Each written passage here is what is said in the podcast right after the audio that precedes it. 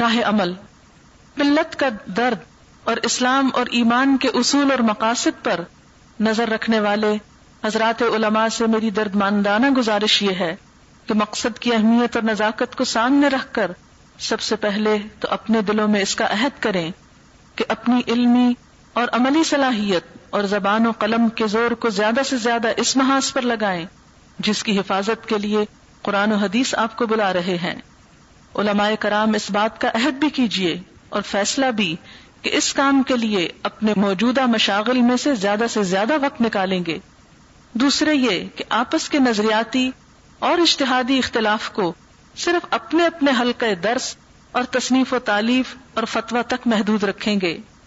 عوامی جلسوں، اخباروں، اشتہاروں، باہمی مناظروں اور جھگڑوں کے ذریعے ان کو نہ اچھالیں گے۔ ان حلقوں میں بھی پیغمبرانہ اصول و دعوت و اصلاح، کتاب دلخراش عنوان اور تان و تشنی استحزا اور تمسخر اور صحافیانہ فقرہ بازی سے گریز کریں گے۔ تیسرا یہ کہ معاشرے میں پھیلی ہوئی بیماریوں کی اصلاح کے لیے دل نشین عنوان اور مشفقانہ لب و لہجے کے ساتھ کام شروع کر دیں گے۔ چوتھے یہ کہ الحاد بے دینی اور تحریف قرآن و سنت کے مقابلے کے لیے پیغمبرانہ اصول و دعوت کے تحت حکیمانہ تدبیروں مشفقانہ ناسہانہ بیانوں اور دل نشین دلائل کے ذریعے مجادلہ بلتی یا احسن کے ساتھ اپنے زور زبان اور زور قلم کو وقف کر دیں گے۔ میں جو کچھ کہہ گیا ہوں، افسوس کہ نہ میرا منصب تھا، نہ علماء کرام کے سامنے مجھے ایسی ضرورت کرنا چاہیے تھی۔ مگر دکھی دل کے کچھ کلمات ہیں جو زبان پر آ گئے۔ میرے محترم بزرگ مجھے معاف فرمائے اور اگر ان باتوں میں کوئی مفید پہلو ہے تو وہ خود ان کا اپنا کام ہے، اس کو اختیار فرمائے مجھے امید ہے کہ اگر علماء حضرات اس طرف متوجہ ہو گئے اور کام شروع ہو گیا تو اللہ کا وعدہ ہے۔ ان تنصر اللہ ینصرکم۔ اگر تم اللہ کی مدد کرو گے تو اللہ تمہاری مدد کرے گا۔ آنکھوں سے پورا ہوتا مشاہدہ کریں گے۔ ان ارید الاصلاح مستطاعت وما توفیقی اللہ باللہ۔ علیہ توکلت و الیہ انیب۔ مولانا مفتی شفیع صاحب نے ایک دوسرے موقع پر اختلاف امت اور ان کا حل کے عنوان سے تقریر فرمائی، جو فی الحقیقت یہ وحدت امت کے تتمہ کی حیثیت رکھتی ہے۔ اس مناسبت سے اس تقریر کو بھی وحدت امت کے خطاب کے ساتھ ہی شائع کیا جا رہا ہے، تاکہ بات مکمل ہو جائے اور مرض اور علاج دونوں کی تفصیلات بیک وقت سامنے آ جائیں۔ اختلاف امت اور ان کا حل۔ شیخ الہند مولانا محمود الحسن صاحب کی چار سالہ جیل سے رہائی کے بعد مالٹا میں اسیر ہوئے تھے نا، انگریزوں نے کیا تھا ان کو۔ دارالعلوم دیوبند میں تشریف لائے تو علماء کے ایک مجمع کے سامنے آپ نے جب اہم بات ارشاد فرمائی، وہ کیا تھی؟ جو لوگ حضرت رحمت اللہ علیہ سے واقف ہیں، وہ اس سے بھی بے خبر نہیں کہ ان کی یہ قید و بند عام سیاسی لیڈروں کی قید نہ تھی۔ جنگ آزادی میں اس درویش کی ساری تحریکات صرف رضائے حق کے سبحان و تعالی کے لیے امت کی اصلاح و فلاح کے گرد گھومتی تھی۔ مسافرت اور انتہائی بے کسی کے عالم میں گرفتاری کے وقت جملہ جو ان کی زبان مبارک پر آیا تھا، ان کے عزم اور مقصد کا پتہ دیتا ہے۔ فرمایا الحمد للہ بمصیبت گرفتارم، نہ بماسیت یعنی مطلب یہ تھا کہ مشکل میں تو مبتلا ہوا ہوں ماسیت میں نہیں۔ یعنی کسی گناہ میں مبتلا نہیں ہوا، قیدی ہوا ہوں۔ جیل کی تنہائیوں میں ایک روز بہت مغموم دیکھ کر بعض رفقا نے تسلی کے الفاظ کہنا چاہے تو فرمایا، اس تکلیف کا کیا غم جو ایک دن ختم ہو جانے والی؟ یعنی جیل میں آنا چھوٹی تکلیف ہے۔ غم اس کا ہے کہ یہ تکلیف اور محنت اللہ کے نزدیک قبول ہے یا نہیں۔ یہ ہوتا ہے نا اصل اخلاص۔ مالٹا کی قید سے واپس آنے کے بعد ایک رات بعد عشاء دارالعلوم میں تشریف فرما تھے۔ علماء کا بڑا مجمع سامنے تھا، اس وقت فرمایا، ہم نے مالٹا کی زندگی میں دو سبق سیکھے ہیں۔ یہ الفاظ سن کر سارا مجمع ہم گوش ہو گیا کہ استاد العلماء درویش نے اسی سال علماء کو درس دینے کے بعد آخر عمر میں جو سبق سیکھے، وہ کیا ہے؟ فرمایا، میں نے جہاں تک جیل کی تنہائیوں میں اس پر غور کیا کہ پوری دنیا میں مسلمان دینی اور دنیاوی ہر حیثیت سے کیوں تباہ ہو رہے ہیں، تو اس کے دو سبب معلوم ہوئے۔ ایک ان کا قرآن کو چھوڑ دینا، دوسرے آپس کے اختلافات اور خانہ جنگی۔ یہ ہے ذلت کا سبب۔ قرآن چھوڑ دینا اور آپس کے اختلافات۔ اس لیے میں وہیں سے یہ عزم لے کر آیا ہوں کہ اپنی باقی زندگی اس کام میں صرف کرو کہ قرآن کریم کو لفظ اور مانن عام کیا جائے۔ قرآن کریم کو لفظ یعنی لفظی ترجمہ، اور مانن عام کیا جائے۔ بچوں کے لیے لفظی تعلیم کے مکاتب ہر بستی بستی میں قائم کیے جائیں۔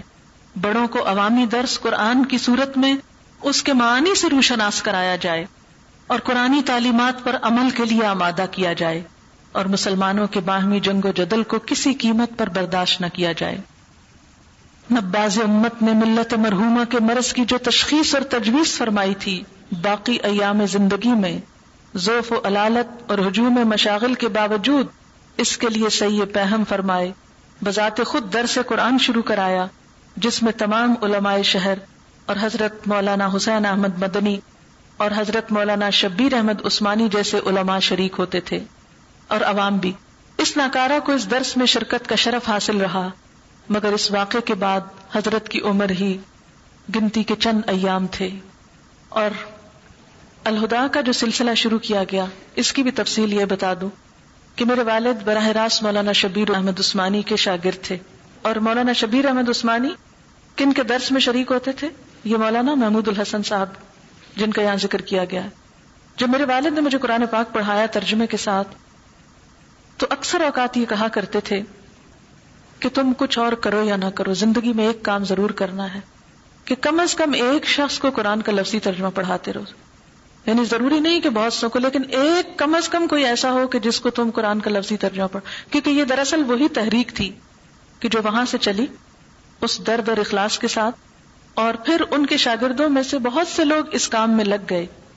اور میرے والد مرحوم کی زندگی میں جتنی تاکید اور جتنی زیادہ تعلیم اس بات پر تھی کہ جو میں تمہیں پڑھا رہا ہوں، اس میں سے تفسیر کرو یا نہ کرو، آگے پڑھو یا نہ پڑھو۔ لیکن یہ لفظی ترجمہ لوگوں تک آگے ضرور پہنچانا ہے کہ لوگ اللہ کی کتاب کو خود اپنی نظر سے بھی دیکھیں اور پھر وہ اپنے سب استادوں کا وہ شجرہ نصب بیان کرتے تھے کہ ہمارے استاد وہ تھے، ان کے وہ تھے، ان کے وہ تھے اور یہ تحریک یہاں سے شروع ہوئی۔ تو بر صغیر میں خاص طور پر قرآن کی تعلیم کو عام کرنے کی جو تحریک شروع ہوئی ہے، وہ انہی، یہ جو مولانا محمود الحسن صاحب ہیں، ان کے اس ارشاد کے بعد زور پکڑی، جو انہوں نے اس موقع پہ فرمایا کہ اتنی بڑی عمر میں دو سبق سیکھے ایک تو قرآن کو عام کرنا ہے اور دوسرے آپس کے اختلاف ختم کرنے۔ اور آپ دیکھیں کہ اختلاف ختم بھی اسی وقت ہو سکتے ہیں جب قرآن کی تعلیمات کو عام کیا جائے گا۔ کیونکہ اللہ کے کلام کے علاوہ جو بھی کوئی بات ہے، جس طرح قرآن پاک میں آتا ہے کہ اگر یہ اللہ کے علاوہ کسی اور کی طرف سے ہوتا تو لوجہ دوفی اختلاف کثیرہ۔ آج بھی مسلمان جن بلاؤں میں مبتلا اور جن حوادث اور آفات سے دو چار ہیں اگر بصیرت سے کام لیا جائے تو ان کے سب سے بڑے سبب یہی دو ثابت ہوں گے۔ قرآن کو چھوڑنا اور آپس میں لڑنا۔ غور کیا جائے تو آپس کی لڑائی بھی قرآن کو چھوڑنے ہی کا لازمی نتیجہ ہے۔ یعنی جب لڑنے لگتا ہے تو قرآن خود ہی چھٹ جاتا ہے، پھر ضرورت نہیں پڑتی چھوڑنے کی۔ وہ تو پھر شیطان ایسے حملہ آور ہوتا ہے کہ وہ پیچھے چلا جاتا ہے اور باقی چیزیں پرائرٹی بن جاتی ہیں۔ قرآن پر کسی درجے میں بھی عمل ہوتا تو خانہ جنگی یہاں تک نہ پہنچتی۔ اختلاف رائے کی حدود۔ اختلاف رائے کچھ مضموم نہیں اگر اپنی حدود کے اندر ہو۔ انسان کی فطرت میں اس کے پیدا کرنے نے عین حکمت کے مطابق ایک مادہ غصہ اور مدافعت کا بھی رکھا ہے اور وہ انسان کی بقا اور ارتقا کے لیے ضروری ہے، مگر یہ مادہ دشمن کی مدافعت کے لیے رکھا ہے۔ اگر اس کا رخ دوسری طرف ہو جائے ہاں اس لیے کہ دشمن کو پہچاننے اور متعین کرنے میں غلطی ہو گئی ہو یا کسی دوسری وجہ سے، بہرحال جب دشمن کا رخ بدلے گا تو یہ خود اپنی تباہی کا ذریعہ بنے گا۔ یعنی اگر یہ ہمارا غم اور غصہ اور یہ بغض و عداوت دشمن کے لیے نہیں، کسی اور طرف ہو گئی، تو اس کا نقصان دوسرے کو نہیں، خود ہماری اپنی ذات کو پہنچ جائے گا۔ اس لیے قرآن کریم نے مومن کے لیے پوری وضاحت کے ساتھ اس کا رخ متعین فرما دیا۔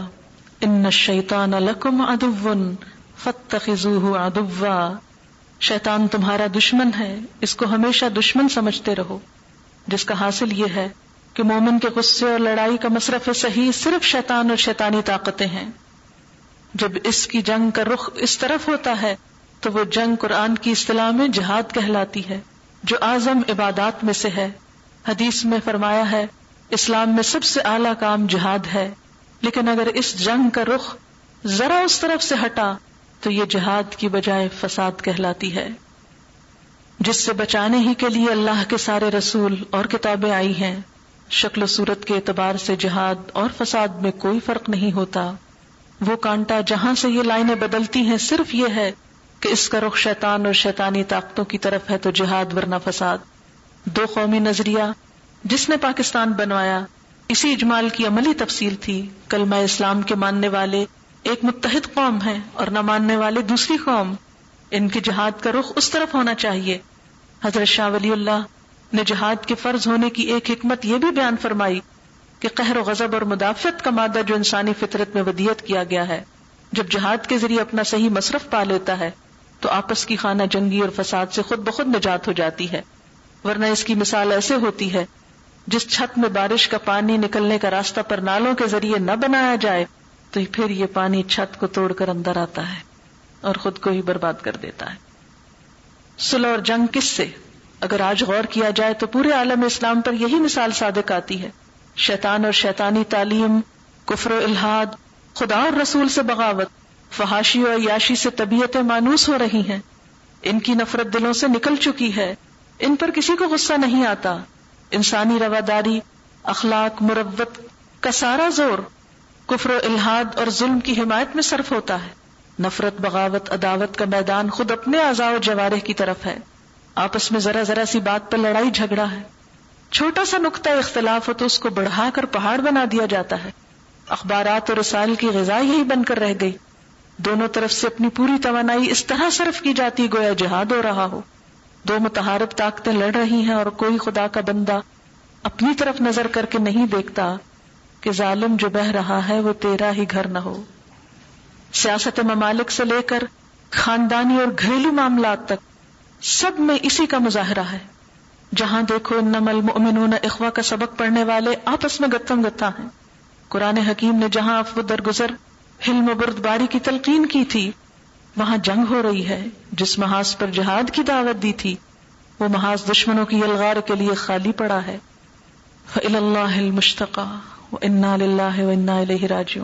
اسمبلیوں، کونسلوں، میونسپل بورڈوں کی نشست، حکومت کے عہدوں اور ملازمتوں کی دوڑ صنعت و تجارت میں مقابلہ اور کمپٹیشن جائیدادوں اور زمینداروں کی کشمکش، جہاں خالص اپنے حقوق کی جنگ ہے، جس کو چھوڑ بیٹھنا سب کے نزدیک ایسار اور اعلی اخلاق کا ثبوت ہے، وہاں کوئی ایک انچ اپنی جگہ سے سرکنے کو تیار نہیں ہوتا۔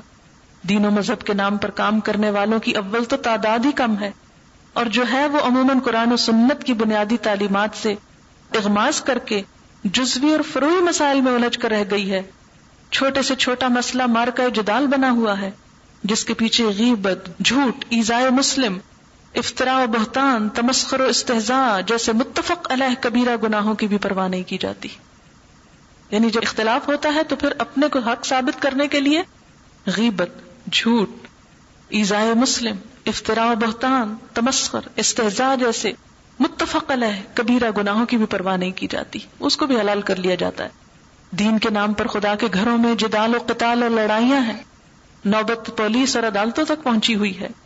ان دینداروں کو خدا اور رسول پر استحضا کرنے والوں، شراب پینے والوں، سود اور رشوت کھانے والوں سے وہ نفرت نہیں جو ان مسائل میں اختلاف رکھنے والوں سے ہے۔ کوئی خدا کا بندہ اس پر نظر نہیں کرتا کہ اس کے مثبت اور منفی دونوں پہلوؤں میں کوئی بھی کسی کے نزدیک ایسا نہیں جس کے لیے مسلمانوں سے جنگ کرنا جائز ہو۔ جس کے لیے دوسروں کی غیبت، بہتان تزلیل اور تحقیق روا ہو۔ اصلاح حال کی ایک غلط کوشش۔ ہمارے نو تعلیم یافتہ روشن خیال مسلحین کی توجہ جب اس باہمی اختلاف کے مہلک نتائج کی طرف جاتی ہے اور اس کے علاج کی فکر ہوتی ہے، تو ان کے خیال میں ساری خرابیاں صرف ان اختلافات میں نظر آتی ہیں جو دین و مذہب کے نام پر سامنے آتے ہیں۔ وہ اسی اختلاف کو مٹانے کے علاج سوچتے ہیں۔ وہ اس وقت ان سب لڑائیوں کو بھول جاتے ہیں جو خالص نفسانی اور ذاتی غرض کے لیے لڑی جا رہی ہیں۔ جن کے لیے ایک دوسرے کی جان آبرو اور مال سب کچھ حلال سمجھ لیا جاتا ہے۔ جس کے پیچھے پورے ملک میں باہمی منافرت کے سیلاب امٹتے ہیں۔ مگر ان کو چونکہ نئی تہذیب و شرافت کا نام دے دیا ہے، اس لیے نہ وہ قوم کے لیے کوئی مرض رہا، نہ اس کا علاج سوچنے کی ضرورت رہی۔ اختلاف اور لڑائی میں صرف ملا بدنام ہے۔ اسی کا علاج زیر غور ہے۔ حالانکہ دین و مذہب کے نام پر جو اختلافات ہیں اگر غور کیا جائے تو ان کی خرابی صرف حدود سے تجاوز کی وجہ سے پیدا ہوتی ہے، ورنہ وہ کوئی برادری کا نوتا نہیں بن سکتے۔ وہ اپنے ذاتی حقوق نہیں جنہیں اشار کیا جا سکے، بلکہ قرآن و سنت کی تعبیر کے اختلافات ہیں، جن کو ختم نہیں کیا جا سکتا۔ تو جن اختلافات کو ختم ہی نہیں کیا جا سکتا، ان کے پیچھے پڑ کے اپنا وقت ضائع کرنا اور ان پر عمریں گنوانا اور لوگ حرام کے ارتکاب کرتے رہے، ان کی اصلاح کی فکر نہ کرنا۔ محض ایک شیطانی چال ہے۔ مگر یہ بات مذہبی مسائل میں عقلاً صحیح ہے نہ عمل ممکن۔ ہاں خالص دنیاوی معاملات جن میں جھگڑا ذاتی حقوق ہی کا ہو، وہاں اپنے اپنے مطالبات کو نظر انداز کر کے ایسی صلاح کی جا سکتی ہے۔ اس لیے باہمی جنگ و جدل کا علاج یہ نہیں کہ اختلاف رائے کو مٹا کر سب کو ایک نظریے کا پابند کر دیا جائے۔ اختلاف رائے اور جھگڑے فساد میں فرق۔ اہل عقل اور بصیرت پر مخفی نہیں کہ دینی اور دنیاوی دونوں قسم کے معاملات میں بہت سے مسائل ایسے آتے ہیں جن میں رائے مختلف ہو سکتی ہیں۔ ان میں اختلاف کرنا عقل و دیانت کا مقتضا ہوتا ہے۔ ان میں اتفاق صرف دو صورتوں سے ہو سکتا ہے۔ یا تو مجمع میں کوئی اہل بصیرت اور اہل رائے نہ ہو، ایک نے کچھ کہہ دیا، سب نے مان لیا، یا پھر جان بوجھ کر کسی کی رعایت اور مربت سے اپنے ضمیر اور اپنی رائے کے خلاف دوسرے کی بات پر صادر کر دیا۔ ورنہ اگر عقل و دیانت دونوں موجود ہو تو رائے کا اختلاف ضروری ہے۔ یہ اختلاف کبھی کسی حال میں مضر بھی نہیں ہوتا، بلکہ دوسروں کے لیے بصیرت کا سامان مہیا کرتا ہے۔ اسمبلیوں میں حزب اختلاف کو اسی بنیاد پر ضروری سمجھا جاتا ہے۔ قرآن و سنت کے مجملات اور مبہمات کی تشریح و تعبیر میں اسی طرح کے اختلافات کو رحمت کہا گیا ہے۔ جو اسلام کے عہد اول سے صحابہ و تابعین پرائم مشتحدین میں چلے آئے ہیں۔ ان مسائل میں جو اختلافات صحابہ کرام میں پیش آ چکے ہیں، ان کو مٹانے کے معنی اس کے سوا نہیں ہو سکتے کہ صحابہ کرام کی کسی ایک جماعت کو باطل قرار دیا جائے، جو نصوص حدیث اور ارشادات قرآنی کے بالکل خلاف ہے۔ اسی لیے حافظ شمس الدین زہبی نے فرمایا، جس مسئلے میں اختلاف صحابہ کرام کے درمیان ہو چکا ہے، اس کو بالکل ختم کر دینا ممکن نہیں۔ صحابہ اور ائمہ مشتحدین کا طرز عمل، اسی کے ساتھ صحابہ و تابعین اور ائمہ مشتحدین کے دور کی وہ تاریخ بھی سامنے رکھنا ضروری ہے۔ کتاب و سنت کے ماتحت جو ان میں اختلاف رائے پیش آیا، اس میں پوری تاریخ میں ایک ایسا واقعہ بھی نہیں، جس نے جنگ و جدال کی صورت اختیار کی۔ باہمی اختلاف مسائل کے باوجود ایک دوسرے کے پیچھے نماز پڑھنا تمام برادرانہ تعلقات قائم رہنا اس پوری تاریخ کا اعلی شاہکار ہے۔ سیاسی مسائل میں مشاجرات صحابہ کا فتنہ تکوینی حکمتوں کے ماتحت پیش آیا۔ آپس میں تلواریں بھی چل گئی مگر این اسی فتنے کی ابتدا میں جب امام مظلوم حضرت عثمان غنی باغیوں کے نرغے میں محسور تھے اور یہی باغی نمازوں میں امامت کراتے تھے، تو امام مظلوم نے مسلمانوں کو ان کی ابتدا میں نماز پڑھنے کی ہدایت فرمائی۔ اور عام ضابطہ یہ بتا دیا جب وہ لوگ کوئی نیکی کا کام کریں، اس میں ان کے ساتھ تعاون کرو اور جب کوئی برا اور غلط کام کرے، اس سے اجتناب کرو۔ یعنی جنہوں نے ان کی جان لی، ان کے لیے بھی یہ نہیں کہا کہ ان کے پیچھے نماز نہ پڑھو۔ اسی ہدایت کے ذریعے اپنی جان پر کھیل کر مسلمانوں کو قرآن ارشاد تعاون البر والتقوى ولا تعاون الاسم والعدوان کی صحیح تفسیر بتا دی اور باہمی انتشار و افطراک کا دروازہ بند کر دیا۔ اور اسی فتنے کے آخر میں جب حضرت علی اور معاویہ رضی اللہ عنہما کے درمیان میدان جنگ گرم تھا، روم کی عیسائی سلطنت کی طرف سے موقع پا کر حضرت معاویہ کو اپنے ساتھ ملانے اور ان کی مدد کرنے کا پیغام ملا، تو حضرت معاویہ رضی اللہ تعالیٰ عنہ کا جواب یہ تھا کہ ہمارے اختلاف سے دھوکہ نہ کھاؤ۔ اگر تم نے مسلمانوں کی طرف رخ کیا، تو علی کے لشکر کا پہلا سپاہی جو تمہارے مقابلے کے لیے نکلے گا وہ معاویہ ہوگا۔ معلوم یہ ہوا کہ باہمی اختلاف جو منافقین کی گہری سازشوں سے تشدد کا رخ اختیار کر چکا ہے۔ اس میں بھی اسلام کی بنیادی حقائق کسی کی نظر سے اوجل نہیں ہوئے۔ خلاصہ کلام یہ ہے کہ تعبیر کتاب و سنت کے ماتحت اختلاف رائے، جو صحابہ اور تابعین اور آئمہ مشتحدین میں رہا وہ تو بلا شبہ رحمت ہی ہے۔ اس کا کوئی پہلو نہ پہلے مسلمانوں کے لیے نقصان دہ ثابت ہوا نہ آج ہو سکتا ہے۔ بشرطے کہ وہ انہیں حدود کے اندر رہے جن میں ان حضرات نے رکھا تھا۔ ان کا اثر نماز، جماعت، امامت اور معاشرت کسی معاملے پر نہ پڑتا تھا۔ جدال اور اصلاح۔ مذہب کے نام پر دوسرے اختلافات، قرون اولا کے بعد بدت اور سنت اور دوسرے عنوانات سے پیدا ہوئے۔ بہت سے لوگوں نے قرآن اور سنت کی تعبیر میں اصول صحیحہ کو چھوڑ کر ذاتی آرا کو امام بنا لیا اور نئے نئے مسائل پیدا کر دیے۔ یہ اختلافات بلا شبہ وہ تفریق و افطراک ہے جن سے قرآن و سنت میں مسلمانوں کو ڈرایا گیا ہے۔ ان کو ختم یا کم کرنے کی کوشش بلا شبہ مفید تھی، مگر قرآن حکیم نے اس کا بھی ایک خاص طریق بتایا۔ جس کے ذریعے تفرق کی خلیج کم ہو جائے، بڑھنے نہ پائے، اور وہ اصول دعوت الخیر ہیں، جن میں سب سے پہلے حکمت و تدبر، پھر خیر خواہی اور ہمدردی، اور نرم عنوان سے لوگوں کو قرآن و سنت کے صحیح مفہوم کی طرف بلانا ہے۔ اور آخر میں مجادلہ بلتی ہی آحسن افسوس، آج کل عام اہل علم اور مسلحین نے ان اصولوں کو نظر انداز کر دیا۔ صرف جدال میں اور وہ بھی غیر مشروط انداز سے مشغول ہو گئے کہ اپنے حریف کا استحظار تمسخر اس کو زیر کرنے کے لیے جھوٹے، سچے ناجائز جائز ہر طرح کے حربے استعمال کرنا اختیار کر لیا گیا، جس کا لازمی نتیجہ جنگ و جدل اور جھگڑا فساد تھا۔ آج جبکہ مسلمانوں کا تفرق انتہا کو پہنچا ہوا ہے اپنی مزومات کے خلاف کوئی کسی کی بات ماننے بلکہ سننے کے لیے بھی تیار نہیں۔ اور کوئی ایسی قوت نہیں کہ کسی فریق کو مجبور کر سکے تو اس باہمی جنگ و جدال اور اس کے مہلک اثرات سے اسلام اور مسلمانوں کو بچانے کا صرف ایک راستہ ہے۔ فرق اور جماعتوں کے ذمہ دار ذرا اس پر غور کریں۔ کہ جن مسائل میں ہم جھگڑ رہے ہیں، کیا وہی اسلام کے بنیادی مسائل ہیں؟ جن کے لیے قرآن نازل ہوا ہے؟ اور رسول اکرم صلی اللہ علیہ وسلم مبوس ہوئے؟ آپ صلی اللہ علیہ وسلم نے اپنی زندگی ان کے لیے وقف کر دی؟ یعنی جن چھوٹے چھوٹے فکی اختلافات پہ ہم ایک دوسرے کو برا بھلا کہہ رہے ہیں، کیا نبی صلی اللہ علیہ وسلم کی مجلسوں میں انہی پہ کلام ہوتا تھا؟ اور ان کے پیچھے ہر طرح کی قربانیاں دی یعنی آپ نے جو جہاد کیا یا جو مال اور اولاد قربان کی، کیا وہ صرف انہی فکی اختلافات کے لیے تھا؟ جس ملک میں ایک طرف عیسائی مشنریاں اپنی پوری قوت اور دنیاوی چمک دمک کے ساتھ اس کو عیسائی ملک بنانے کے خواب دیکھ رہی ہیں۔ ایک طرف کھلے بند و خدا اور رسول اور ان کی تعلیمات کا مذاق اڑایا جاتا ہے۔ ایک طرف قرآن اور اسلام کے نام پر وہ سب کچھ کیا جا رہا ہے جس کو دنیا سے مٹانے ہی کے لیے قرآن اور اسلام آیا تھا۔ اس جگہ صرف فروئی مسائل اور ان کی تحقیق و تنقید اور ترویج کی کوششوں میں الجھ کر ان بنیادوں، مہمات سے غفلت برتنے والوں سے اگر اللہ اور رسول کریم صلی اللہ علیہ وسلم کی طرف سے یہ مطالبہ ہوا کہ ہمارے دین پر یہ افتادیں پڑ رہی تھی تم نے اس کے لیے کیا کیا؟ تو ہمارا کیا جواب ہوگا؟ مجھے یقین ہے کہ کوئی فرقہ، کوئی جماعت جب ذرا اپنے وقتی جھگڑوں سے بلند ہو کر اس کو سوچے گی، تو اس کو اپنی موجودہ مصروفیات پر ندامت ہوگی اور اس کی کوشش کا رخ بدلے گا۔ اس کے نتیجے میں باہمی آویزش یقیناً کم ہوگی۔ میں اس وقت کسی کو یہ نہیں کہتا کہ وہ اپنے خیالات و مضومات کو بدلے۔ گزارش صرف اتنی ہے کہ اپنی توانائی صرف کرنے کا صحیح محل تلاش کر کے اس پر لگائیں۔ باہمی اختلافات کو صرف ہلکا درد یا فتوا یا تحقیقی رسائل تک محدود کر دیں اور ان میں بھی لب و لہجہ قرآن اصول دعوت کے مطابق نرم رکھیں۔ فکر کسنے اور دوسروں کی توہین کو زہر سمجھیں۔ ہمارے پبلک جلد سے اخبار اشتہار بجائے باہمی آوزش کو ہوا دینے کے اسلام کی بنیادی اور متفق علیہ مسائل پر لگ جائیں۔ تو پھر ہماری جنگ جو فساد کی صورت اختیار کر چکی ہے دوبارہ جہاد میں تبدیل ہو جائے گی اور اس کے نتیجے میں عوام کا رخ بھی باہمی جنگ و جدل سے پھر کر دین کی خدمت کی طرف ہو جائے گا۔ صحیح اور غلط طرز عمل۔ بہت سے حضرات مسائل میں علماء کے اختلافات سے پریشان ہو کر پوچھا کرتے ہیں کہ ہم کدھر جائیں؟ جس کی طے میں یہ پوشیدہ ہوتا ہے کہ اب ہم کسی کی نہ سنیں۔ ہمارے تعلیم یافتہ طبقہ یہی کر رہا ہے نا، اسی سے فائدہ اٹھا رہا ہے۔ تم جھگڑ لو اور ہم جا رہے ہیں، خدا حافظ۔ سب سے آزاد ہو کر جو سمجھ میں آئے کیا کرے اور مجھے اس کا عملی تجربہ ہوا۔ ایک مجلس میں، کراچی میں میں درد کے لیے گئی تو بعد میں خاتون نے مجھ سے پوچھا کہ اگر اشارے سے نماز پڑھی جائے تو سجدہ میز پر کیا جائے یا اشارے سے کیا جائے۔ ابھی میں نے تو کچھ بولا نہیں کہ ایک کہنے لگی کہ نہیں، میز پہ سجدہ ہونا چاہیے۔ دوسری کہنے لگی کہ نہیں، سجدہ زمین پہ ہوتا، میز پہ نہیں ہو سکتا۔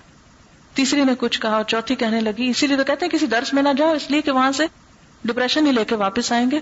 لوگ اسی پہ جھگڑتے رہیں گے کہ سجدہ کہاں کرو اور کہاں نہ کرو۔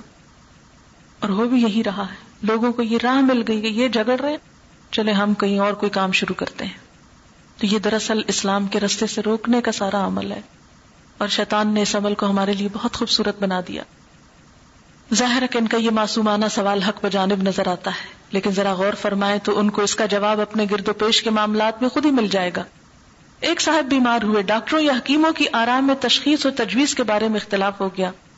تو وہ کیا کرتے ہیں؟ یہی نہ کہ وہ ان ڈاکٹروں، حکیموں کی ڈگریاں معلوم کر کے یا پھر ان کے مطلب میں علاج کروانے والے مریضوں سے یا دوسرے اہل تجربہ سے دریافت کر کے اپنے علاج کے لیے کسی ایک ڈاکٹر کو متعین کر لیتے ہیں۔ اسی کی تشخیص و تجویز پر عمل کرتے ہیں، مگر دوسرے ڈاکٹروں، حکیموں کو برا بلا نہیں کہتے۔ یہاں کسی کا یہ خیال نہیں ہوتا کہ معالجوں میں اختلاف ہے، تو سب کو چھوڑ کر اپنی آزاد رائے سے جو چاہو کرو۔ کیا یہی طرز عمل علماء کے اختلاف کے وقت نہیں کر سکتے؟ ایک اور مثال لیجیے آپ کو ایک مقدمہ عدالت میں دائر کرنا ہے۔ قانون جاننے والے وہ کلا سے مشورہ کیا۔ ان میں اختلاف رائے ہوا۔ تو کوئی آدمی یہ تجویز نہیں کرتا کہ مقدمہ دائر کرنا ہی چھوڑ دے یا پھر کسی وکیل کی نہ سنے۔ خود اپنی رائے سے جو سمجھ میں آئے کرے۔ بلکہ ہوتا یہی ہے کہ مختلف طریقوں سے ہر شخص اتنی تحقیق کر لیتا ہے کہ ان میں سے کون سا وکیل اچھا جاننے والا اور قابل اعتماد ہے۔ اس کو اپنا وکیل بنا لیتا ہے اور دوسرے وکلا کو باوجود اختلاف کے دشمن نہیں سمجھتا۔ برا بھلا نہیں کہتا، اس سے لڑتا نہیں پھرتا۔ یہی فطری اور سہل اصول۔ اختلاف علماء کے وقت کیوں نہیں اختیار کیا جاتا؟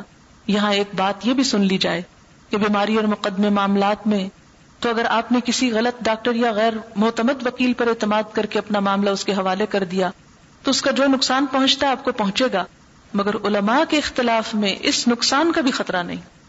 حدیث میں ہے کہ کسی شخص نے اگر کسی عالم سے سوال کیا، اس نے فتوا غلط دے دیا تو اس کا گناہ سوال کرنے والے پر نہیں، بلکہ فتوا دینے والے پر ہے۔ شرط یہ ہے کہ سوال اس شخص سے کیا گیا ہو جس کا عالم ہونا۔ آپ نے ایسی ہی تحقیق و جستجو کے ذریعے معلوم کیا ہو، جو اچھے معالج اور اچھے وکیل کی تلاش میں آپ کیا کرتے ہیں۔ اپنی مقدور بھر صحیح عالم کی تلاش اور جستجو کر کے آپ نے ان کے کال پر عمل کر لیا تو آپ اللہ کے نزدیک بری ہو گئے۔ اگر کسی نے غلط بھی بتا دیا تو آپ پر اس کا کوئی نقصان یا الزام نہیں۔ ہاں یہ نہ ہونا چاہیے کہ ڈاکٹر کی تلاش میں تو اس کا ایم بی بی ایس ہونا بھی معلوم کریں۔ اور یہ بھی کہ اس کے مطلب میں کسی طرح کے مریض زیادہ شفا یاب ہوتے ہیں۔ مگر عالم کی تلاش میں صرف امامے کرتے اور داڑھی کو زیادہ سے زیادہ جلسے میں کچھ بول لینے کو معیار بنا لیں۔ اگر آپ نے ایسا کیا تو آپ اپنی ذمہ داری سے بری نہیں۔ اس نے جواب میں کوئی غلطی کی تو آپ بھی اس کے مجرم قرار پائیں گے۔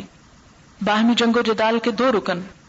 خلاصہ کلام کا یہ ہے، مذہب کے نام پر جو جنگ و جدال کا بازار گرم ہے، اس کے دو رکن ہیں۔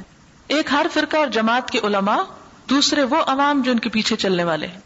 علماء اگر اپنی تحقیق و تنقید میں قرآن اصول و دعوت کے مطابق دوسروں کی تنقید و توہین سے پرہیز کرنے لگے اور اسلام کے وہ بنیادی مسائل جن میں کسی فرقے کو اختلاف نہیں، اور اسلام اور مسلمانوں پر جو مسائب آ جا رہے ہیں، وہ سب انہی مسائل سے متعلق ہیں۔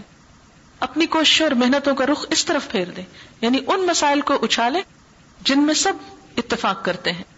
اسی طرح عوام اپنی مقدور بھر پوری کوشش کر کے کسی صحیح عالم کا انتخاب کریں پھر اس کے بتائے ہوئے طریقے پر چلتے رہیں۔ دوسرے علماء یا ان کے ماننے والوں سے لڑتے نہ پھریں۔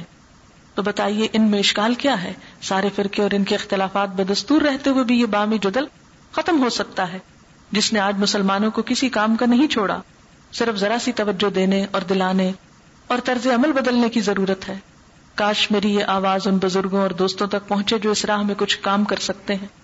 اور محض اللہ تعالیٰ اور اس کے رسول صلی اللہ علیہ وسلم کے نام پر اس ہمدردانہ دعوت کے لیے کھڑے ہو جائیں تو امت کی بہت سی مشکلات حل ہو جائیں اور ہمارا پورا معاشرہ جن محل خرابیوں کی غار میں جا چکا ہے، اس سے نجات مل جائے۔ عام سیاسی اور شخصی جھگڑوں کا علاج، جیسا کہ پہلے عرض کیا جا چکا ہے۔ کہ مذہبی معاملات میں جس شخص نے کوئی خاص رخ اختیار کر رکھا ہے، وہ اسی کو اللہ تعالیٰ اور اس کے رسول صلی اللہ علیہ وسلم کی تعلیم اور تلقین سمجھ کر اختیار کیے ہوئے ہے۔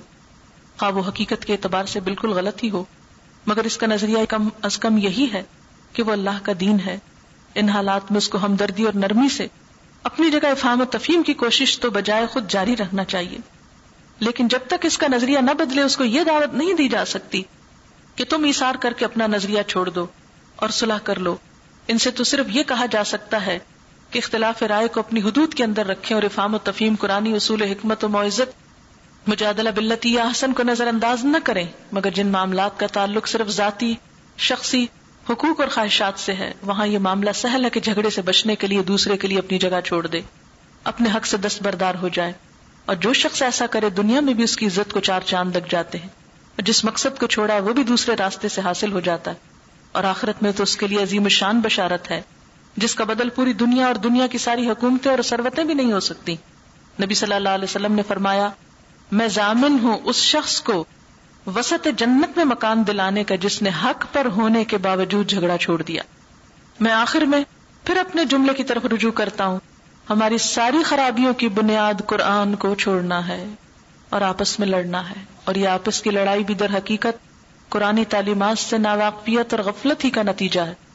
گروہی تعصبات نے یہ حقائق نظروں سے اوجھل کر رکھے ہیں۔ دنیا میں صالحین کی اگرچہ قلت ضرور ہے، مگر فقدان نہیں۔ افسوس ہے، ایسے مسلحین کا سخت قحط ہے جو گرد و پیش کے چھوٹے چھوٹے داروں سے ذرا سر نکال کر باہر دیکھیں۔ اور اسلام اور قرآن ان کو کس طرح بلا رہا ہے، ان کی صدا سنیں۔ اللہ تعالی ہم سب کو دین کے رستے پر چلنے کی توفیق عطا فرمائے۔ اللہ وفقنا لما تحب و تردا من القول والفعل والعمل والنیتی وصل اللہ تعالی على خیر خلقه وصفوت رسله محمد و علی و اجمعین آخر میں دو چار باتیں میں اپنی طرف سے بھی کہنا چاہوں گی کہ الہدا کے بنانے کا بنیادی مقصد کیا تھا، اس کے پیچھے بھی چھپا ہوا ہے کہ الہدا کیا ہے۔ اس میں دو بڑے مقاصد ہیں۔ یہ مقاصد کے تحت دیکھیے۔ ہر طرح کے تعصب اور فرقہ واریت سے پاک اسلامی اقدار اور افکار کو خالص علمی اور تحقیقی بنیادوں پر فروغ دینے کے لیے اداروں کا قیام۔ یعنی بغیر کسی فرقے اور مسلک کی قید کے اسلامی اقدار، اسلامک ویلیوز جن کو کہتے ہیں، جس میں اسلامی اخلاق بھی آتا ہے، اسلامی طرز زندگی بھی آتا ہے، جو بھی مسلمان کے طور طریقے ہیں، وہ ان کو اور افکار کو خالص علمی یعنی علم کی بنیاد پر، دلیل کی بنیاد پر، صرف کہیں کہائی باتوں کی بنیاد پر نہیں، اور تحقیقی بنیادوں پر فروغ دینے کے لیے اداروں کا قیام یعنی مختلف ایسے پلیٹ فارم لوگوں کو مہیا کیے جائیں کہ جس میں لوگ یہ کام کر سکیں، اور دوسرے حاجت مند خاندانوں کی مالی امداد، یتیموں کی کفالت، تعلیم، بیواؤں کی نگہداشت کرنا۔ اس میں آپ دیکھیے کہ بنیادی طور پر ہمارا جو زور ہے، وہ کس پر ہے کہ قرآن کی تعلیم عام ہو، اور اس کے لیے لفظی ترجمے پر توجہ دی جائے، کہ لفظ لفظ کا ترجمہ سمجھا جائے۔ باقی تفاصیر میں یہ ہے کہ تفسیر میں ہو سکتا ہے کہ کسی ایک کی تفسیر آپ کو زیادہ پسند ہے اور کسی دوسرے کی، اور اس کے لیے آپ چاہیں معرف القرآن پڑھیں، ابن کثیر پڑھیں آسن البیان پڑھیں، یا کوئی اور تفسیر پڑھیں۔ میرا نہیں خیال آج تک کسی کلاس میں یہ کہا گیا ہو کہ آپ فلاں کی تفسیر کو نہ پڑھیں۔ یا فلاں کو آپ چھوڑ دیں، یا کسی کے خلاف کوئی بات اس طرح کی بیان کی گئی ہو کہ فلاں گمراہ ہے اور جاہل ہے اور ناحق ہے اور ہم صرف حق کی ترویج کرنے کے لیے آئے ہیں، یہ بات نہیں ہے۔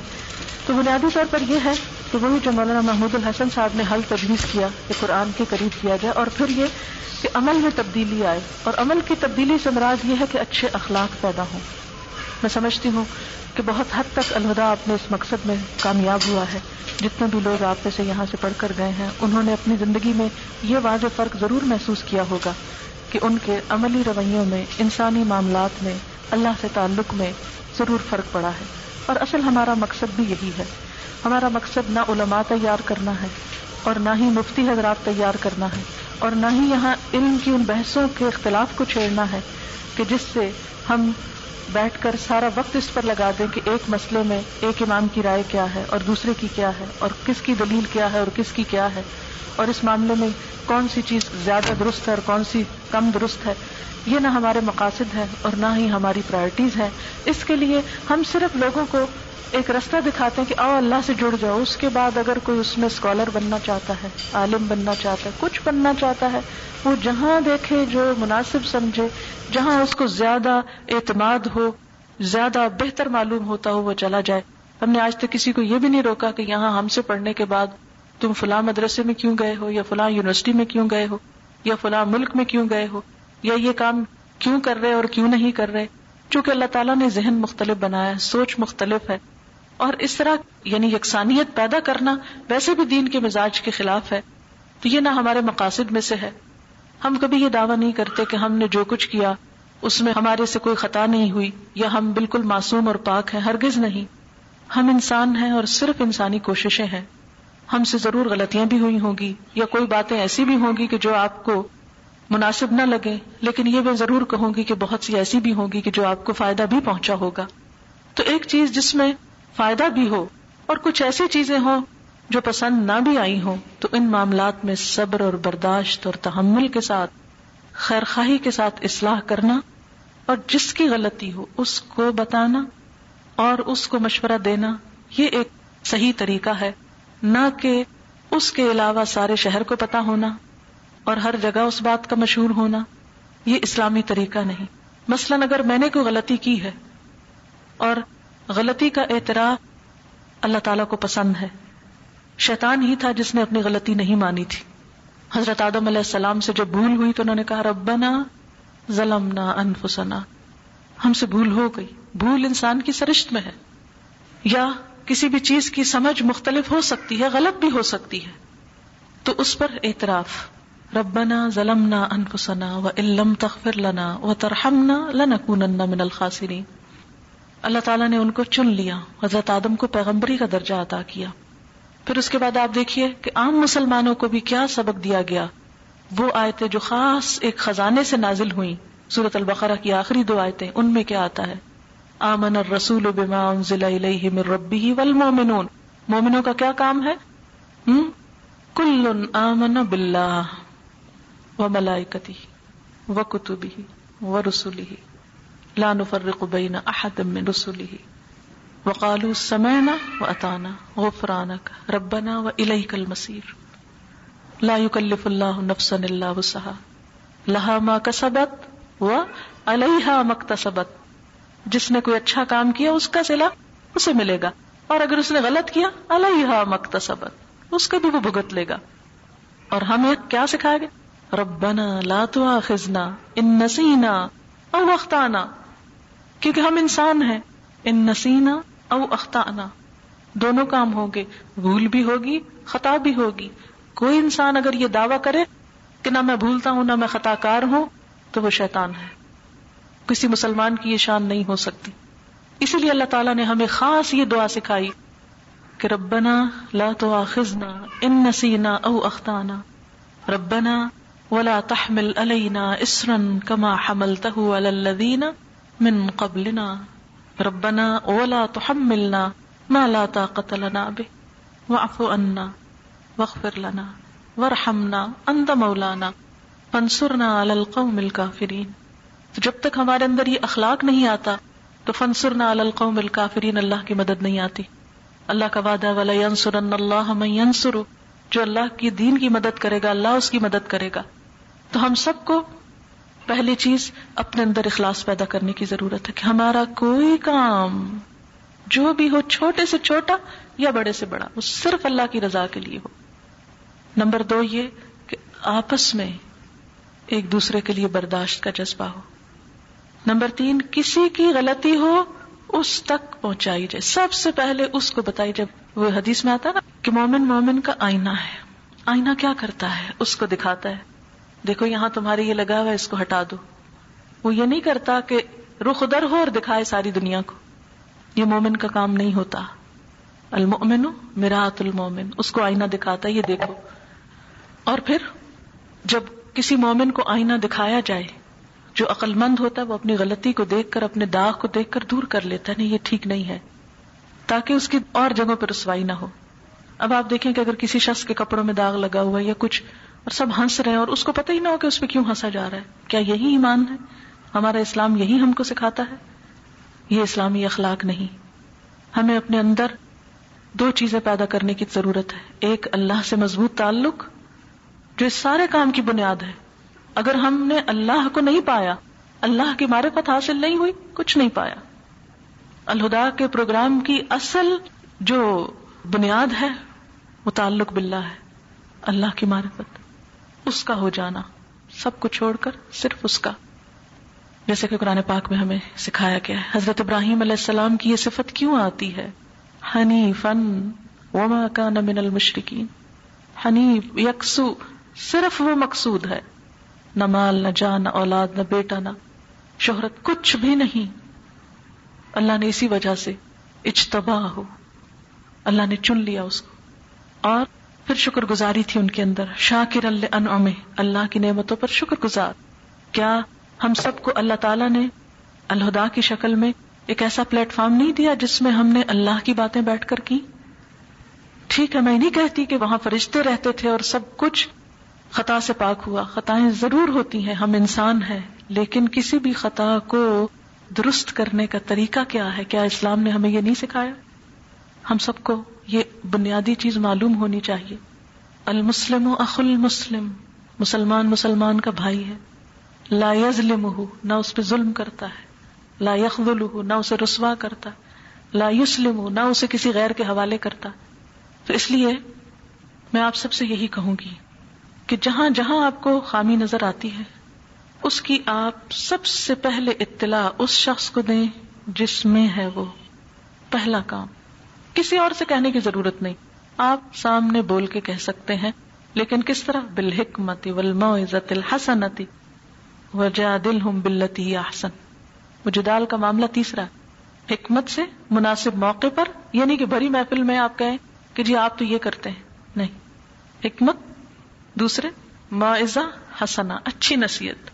جب آپ کے اندر پورا اخلاص ہوگا نا، تو آپ کی بات فوراً دل پہ جا کے لگے گی، پھر اس کے اندر رکاوٹ نہیں آئے گی۔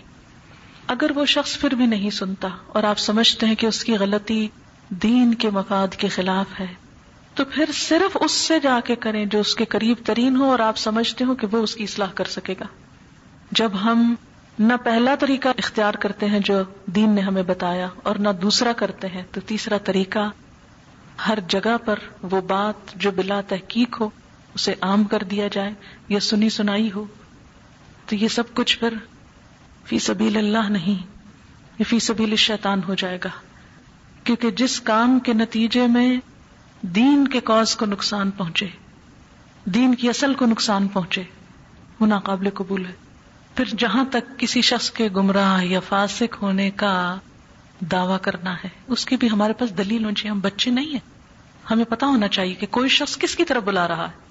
کسی بھی دعوت کے حق یا نا حق ہونے کا فیصلہ کس بنیاد پر ہے؟ کہ وہ بلا کدھر رہا ہے؟ اپنی ذات کی طرف؟ اپنے کسی خاص مشن کی طرف؟ کسی خاص مفاد کی طرف؟ یا اللہ اور اس کے رسول کی طرف؟ ہم نے جو کلمہ پڑھا ہے، وہ صرف یہی ہے اللہ الہ الا اللہ، محمد الرسول اللہ۔ کوئی تیسری چیز اس میں ایڈ نہیں کی۔ تو جو شخص اللہ اور اس کے رسول کی طرف دعوت دیتا ہے اور اس میں اپنا کوئی ذاتی مفاد نہیں، نہ وہ وہاں سے مال کما رہا ہے، نہ وہ کسی اور چیز کا وہاں سے طلبگار ہے، تو یہ اس کے مخلص ہونے کی دلیل ہے۔ اور نہ ہی وہاں بیٹھ کر کسی کو برا بھلا کہا جا رہا ہے۔ اور نہ ہی کسی پہ پابندی لگائی جا رہی ہے کہ تم یہاں سے نکل کر کسی اور درس میں نہیں جا سکتے اور کوئی اور کتاب نہیں پڑھ سکتے۔ اور نہ ہی وہاں پر یہ کوئی اس طرح کی بات ہے کہ جو استاد پڑھا رہے ہیں وہ سارے کسی ایک خاص مسلک یا کسی ایک خاص جگہ سے تعلق رکھتے ہوں۔ یہ وسط بھی کیوں اختیار کی گئی؟ اسی لیے کہ اس کا ایک عملی نمونہ پیش کیا جائے۔ اختلاف رائے کے باوجود مل جل کر بھی کام ہو سکتا پھر اسی طرح یہ کہ جب بھی ہم اپنی زبان سے ایک لفظ نکالیں، تو یاد رکھیں کہ وہ اللہ کے ہاں لکھا جا رہا ہے۔ ما يلفظ من قول الا لديه رقيب عتيد اس پہ حاضر باش نگران موجود ہے۔ وہ ان کل نفس لما علیہ حافظ، ہر شخص پہ نگران موجود ہے۔ اور پھر وہ ان علیکم لحافظین کرامن کاتبین، سب کو پتا ہے۔ سب کی نگرانی ہو رہی ہے۔ ان اللہ کان علیکم رقیبا، اللہ تمہاری نگرانی کر رہا ہے۔ کسی کے سامنے بھی سچا ہونے سے پہلے خدا کے سامنے سچے ہو جائے کوئی لفظ بغیر سوچے سمجھے نہ نکالے کسی کے گمراہ یا فاسق یا کافر ہونے کے لیے۔ اور قیامت کے دن جب ہم اپنی کتاب دیکھیں گے نا، تو اس وقت انسان پکار اٹھے گا، مال حاضل کتاب لا يغادر صغیرتا ولا کبیرتا الا احصاها اس نے تو نہ چھوٹا چھوڑا، نہ بڑا چھوڑا، سب لکھ لیا۔ آنکھ کا اشارہ تک لکھ لیا۔ امام بخاری کہیں حدیث لینے کے لیے گئے تھے تو جو حدیث پڑھا رہے تھے وہ نابینا تھے، لیکن ان کی ایک حرکت کی وجہ سے مسکراہٹ ان کے منہ پہ آ گئی۔ جس کو انہوں نے یہ سمجھا کہ شاید یہ ان کے خلاف جاتی ہے میری مسکراہٹ۔ تو ان سے معافی مانگنے لگے کہ آپ کے اس بولنے کے انداز سے میرے چہرے پہ مسکراہٹ آ گئی، جس پر مجھے گمان ہوا کہ کہیں آپ دیکھیں تو ناراض نہ، کیونکہ غیبت کیا ہے؟ ذکر کا اخا کبھی ما یک رہو تمہارا اپنے بھائی کے لیے ایسے انداز میں بات کرنا جسے وہ ناپسند کرتا ہو۔ تو ایسے انداز میں مسکرانا بھی مانی خیز انداز میں کہ جو وہ دیکھ لے تو اسے قطن قابل قبول نہ ہو۔ تو ان سے معافی مانگ کے وہ وہاں سے چلے۔ علماء کا اخلاق تو ایسا تھا۔ آج ہم کون سا علم پڑھ رہے اور ہم کس دین کا پرچار کر رہے ہیں؟ پھر دوسری بات یہ کہ کسی پہ کافر ہونے کا فتوا لگانا۔ آپ مجھے یہ بتائیے کہ کسی کے ایمان کا اعتبار آپ کیسے کریں گے؟ کوئی معیار بتا دیجیے کسی سے نہ کہ وہ اپنی زبان سے لا الہ الا اللہ پڑھتا ہے۔ محمد الرسول اللہ اور خود کو مسلمان کہتا ہے۔ کیا میں نے آپ میں سے کسی کے دل میں اور آپ نے میرے دل میں جھانک کے دیکھا ہے کہ وہاں اصل میں کیا ہے؟ نہیں۔ قرآن پاک میں آپ نے پڑھا اور ہمیں کیا تعلیم دی گئی؟ کہ کسی ایسے شخص کو کافر نہ کہو کہ جو خود کو مسلمان کہتا ہے۔ اور کسی کفر کے ساتھ اپنا تعلق نہیں بتاتا۔ ہمیں تو کسی بھی انسان کے ظاہر پر معاملہ کرنے کو کہا گیا۔ دلوں کا حال تو صرف اللہ جانتا ہے۔ یہ صورت التوبہ میں جو آیات اس قسم کی آتی ہیں، آیت فائیو ہے، آپ سب نے قرآن کا ترجمہ پڑھ رکھا ہے۔ فَإِذَا انسَلَخَ الْأَشْهُرُ الْحُرُمُ فَاقْتُلُوا الْمُشْرِكِينَ حَيْثُ وَجَدتُّمُوهُمْ وَخُذُوهُمْ وَاحْصُرُوهُمْ وَاقْعُدُوا لَهُمْ كُلَّ مَرْصَدٍ فَإِن تَابُوا وَأَقَامُوا الصَّلَاةَ وَآتَوُا الزَّكَاةَ فَخَلُّوا سَبِيلَهُمْ۔ کیا تین معیار دیے گئے؟ اقام الصلاۃ و آت الزکات جو شخص یہ دو کام کرتا فخلو سبیلہم، ان اللہ غفور رحیم۔ و ان احد من المشرکین استجارک فاجرہ یعنی اگر مشرکین میں سے کوئی تم سے پناہ مانگے تو اس کو پناہ دو۔ حتی یسمع کلام اللہ ثم ابلغه مأمنہ ذالک بانہم قوم لا يعلمون۔ پھر یہ سورة النساء میں ہے۔ یا ایوہ الذین آمنوا اذا ضربتم فی سبیل اللہ فتبینوا ولا تقولوا لمن القى الیکم السلام لست مؤمنا۔ تبتغون ارد الحیات الدنیا فان اللہ مغانم کثیرہ كذلك كنتم من قبل فمن اللہ علیکم فتبینوا ان اللہ کان بما تعملون خبیرا یہاں پر دو دفعہ لفظ آیا ہے، فتبینوا. تحقیق کیا کرو، معلوم کر لیا کرو. تو معلوم کرنے کے لیے کسی بھی شخص کے بارے میں سب سے اوتھینٹک ذریعہ کون سا ہو سکتا ہے؟ کہ وہ کیا کہتا ہے؟ کون ہو سکتا ہے؟ وہ شخص خود ہو سکتا ہے۔ ہوا یہ تھا، وہ واقعہ آپ نے تفسیر میں پڑھا ہوگا کہ ایک موقع پر ایک شخص کو جس نے سلام کیا تھا، مار ڈالا گیا کہ یہ تو صرف اپنی جان بچانے کے لیے مسلمان ہونے کا اظہار کر رہا ہے۔ اور آپ صلی اللہ علیہ وسلم کے پاس جب معاملہ پہنچا تھا تو آپ نے کیا فرمایا تھا؟ کتنا شدید غزب ناک ہوئے تھے آپ اس شخص پر کہ کیا تم نے ان کے دل میں گھس کے دیکھا تھا کہ وہ مسلمان ہے یا نہیں؟ تو کسی پر بھی کفر کا فتوا لگانے سے پہلے اس سے ضرور تصدیق کر لیں کہ وہ مسلمان ہے یا نہیں۔ اور اگر وہ اپنی زبان سے اقرار کرتا ہے کہ میں مسلمان نہیں ہوں، تو ٹھیک ہے، اور اگر وہ کہتا ہے تو پھر معاملہ صرف اللہ پہ چھوڑ دیں۔ وہ قیامت کے دن فیصلہ کرے گا۔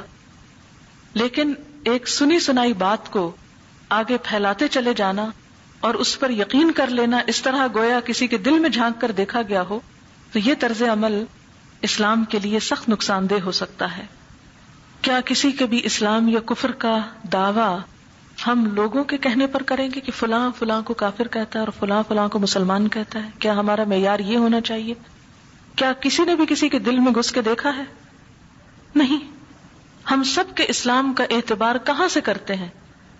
ایک ہی معیار ہے کہ وہ زبان سے کہتا ہے کہ میں مسلمان ہوں، ہم مان لیتے کہ مسلمان ہے ایک مرد کا کسی عورت سے نکاح ہوتا ہے، مسلمان کا مسلمان ہی سے ہو سکتا ہے، ایک مسلمان عورت کا مسلمان مرد سے۔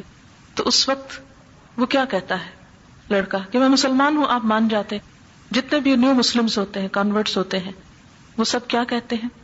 یہی کہ ہم مسلمان ہو گئے تو لوگ اپنی بیٹیاں ان کو دے دیتے حتیٰ کہ کئی دفعہ یہ بھی ہوا کہ بعد میں وہ پھر گئے۔ لیکن جب نکاح ہوا تو اعتماد کر کے ہی ہوا۔ اور جہاں تک باقی چیزوں کا تعلق ہے یعنی الہدا کے پروگرام میں جو آپ کو کمی بیشی نظر آتی ہے، جہاں جہاں مشکلات نظر آتی ہیں جہاں جہاں آپ سمجھتے ہیں کہ مقامی سطح پر آپ کی مشکل حل نہیں کی جا رہی یا آپ کے لیے کنفیوژن نہیں دور ہو رہا، وہاں آپ مجھ کو بتا سکتے ہیں۔ کچھ چیزیں میرے علم میں آئی ہیں۔ ان کی اصلاح کے لیے میں اپنے طور پر انشاءاللہ اللہ کوشش کر رہی ہوں۔ اور آپ سب دعا بھی کریں کہ اللہ تعالیٰ ہمیں وہ کام کرنے کی توفیق دے جس سے وہ راضی ہو جائے۔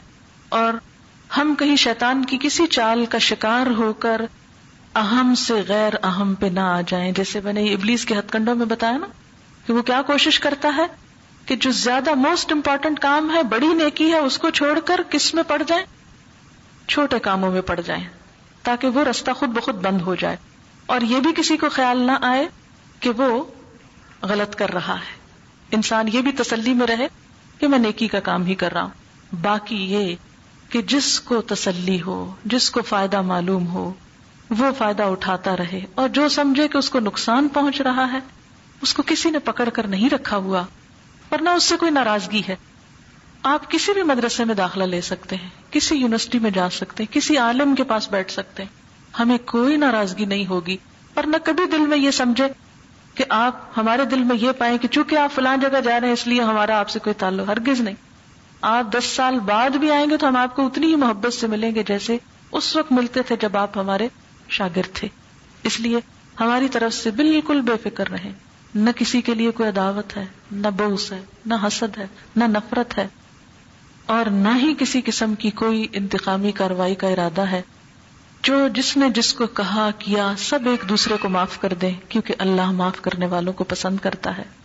اور اللہ تعالیٰ سے مزید تعلق مضبوط کرے مزید اخلاص پیدا کرے اور مزید دعائیں مانگے کہ اللہ تعالیٰ ہم سب کی بہترین رہنمائی کرے۔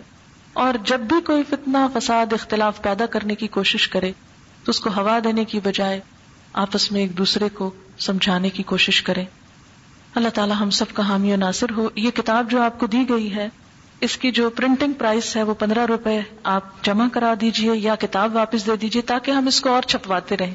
کیونکہ اگر ہر دفعہ ہم اس طرح مفت بانٹ دیں گے، تو پھر اور چھپوانے کے لیے مشکل پیش آئے گی۔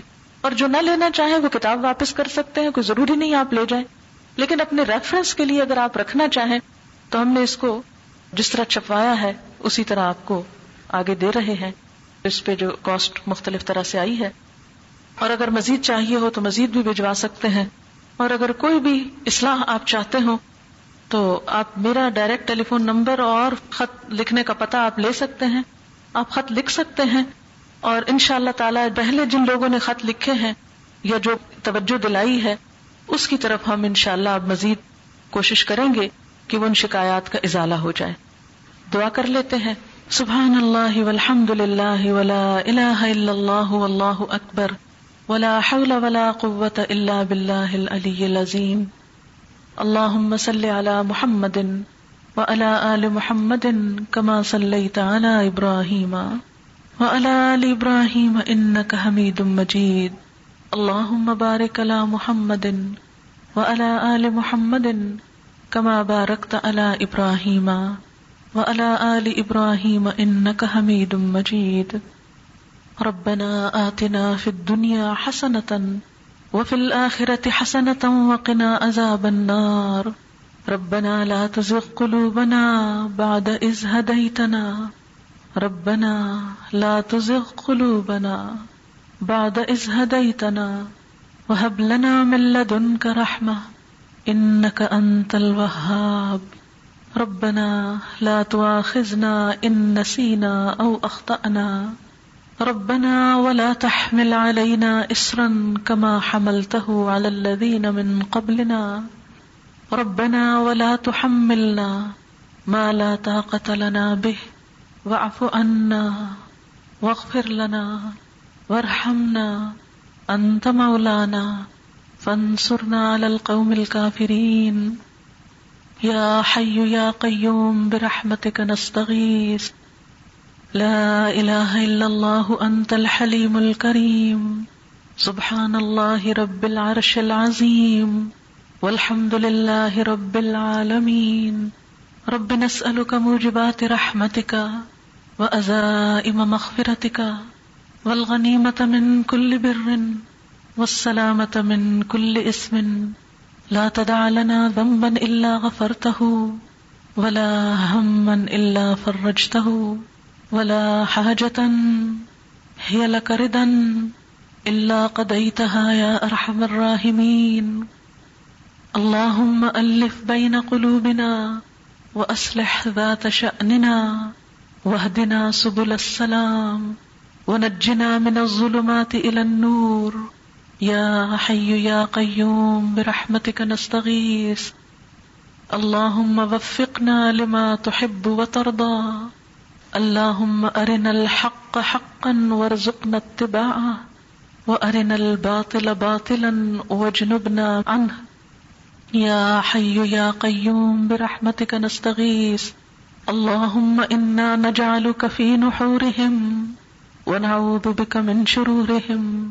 لا حول ولا قوة إلا بالله العلي العظيم. لا إله إلا أنت سبحانك. إني كنت من الظالمين. لا إله إلا الله وحده. وحده لا شريك له. لہ الملک و لہ الحم وہ اعلی کل شعی ان قدیر یا اللہ تیری ذات ایک ہے۔ تیرا کوئی شریک نہیں۔ جو کتاب ہدایت تو نے ہمارے لیے بھیجی وہ بھی ایک ہی ہے۔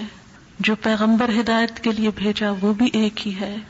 اور ہم سب بھی ایک امت ہے اللہ تو ہمارے دلوں کو بھی ایک کر دے۔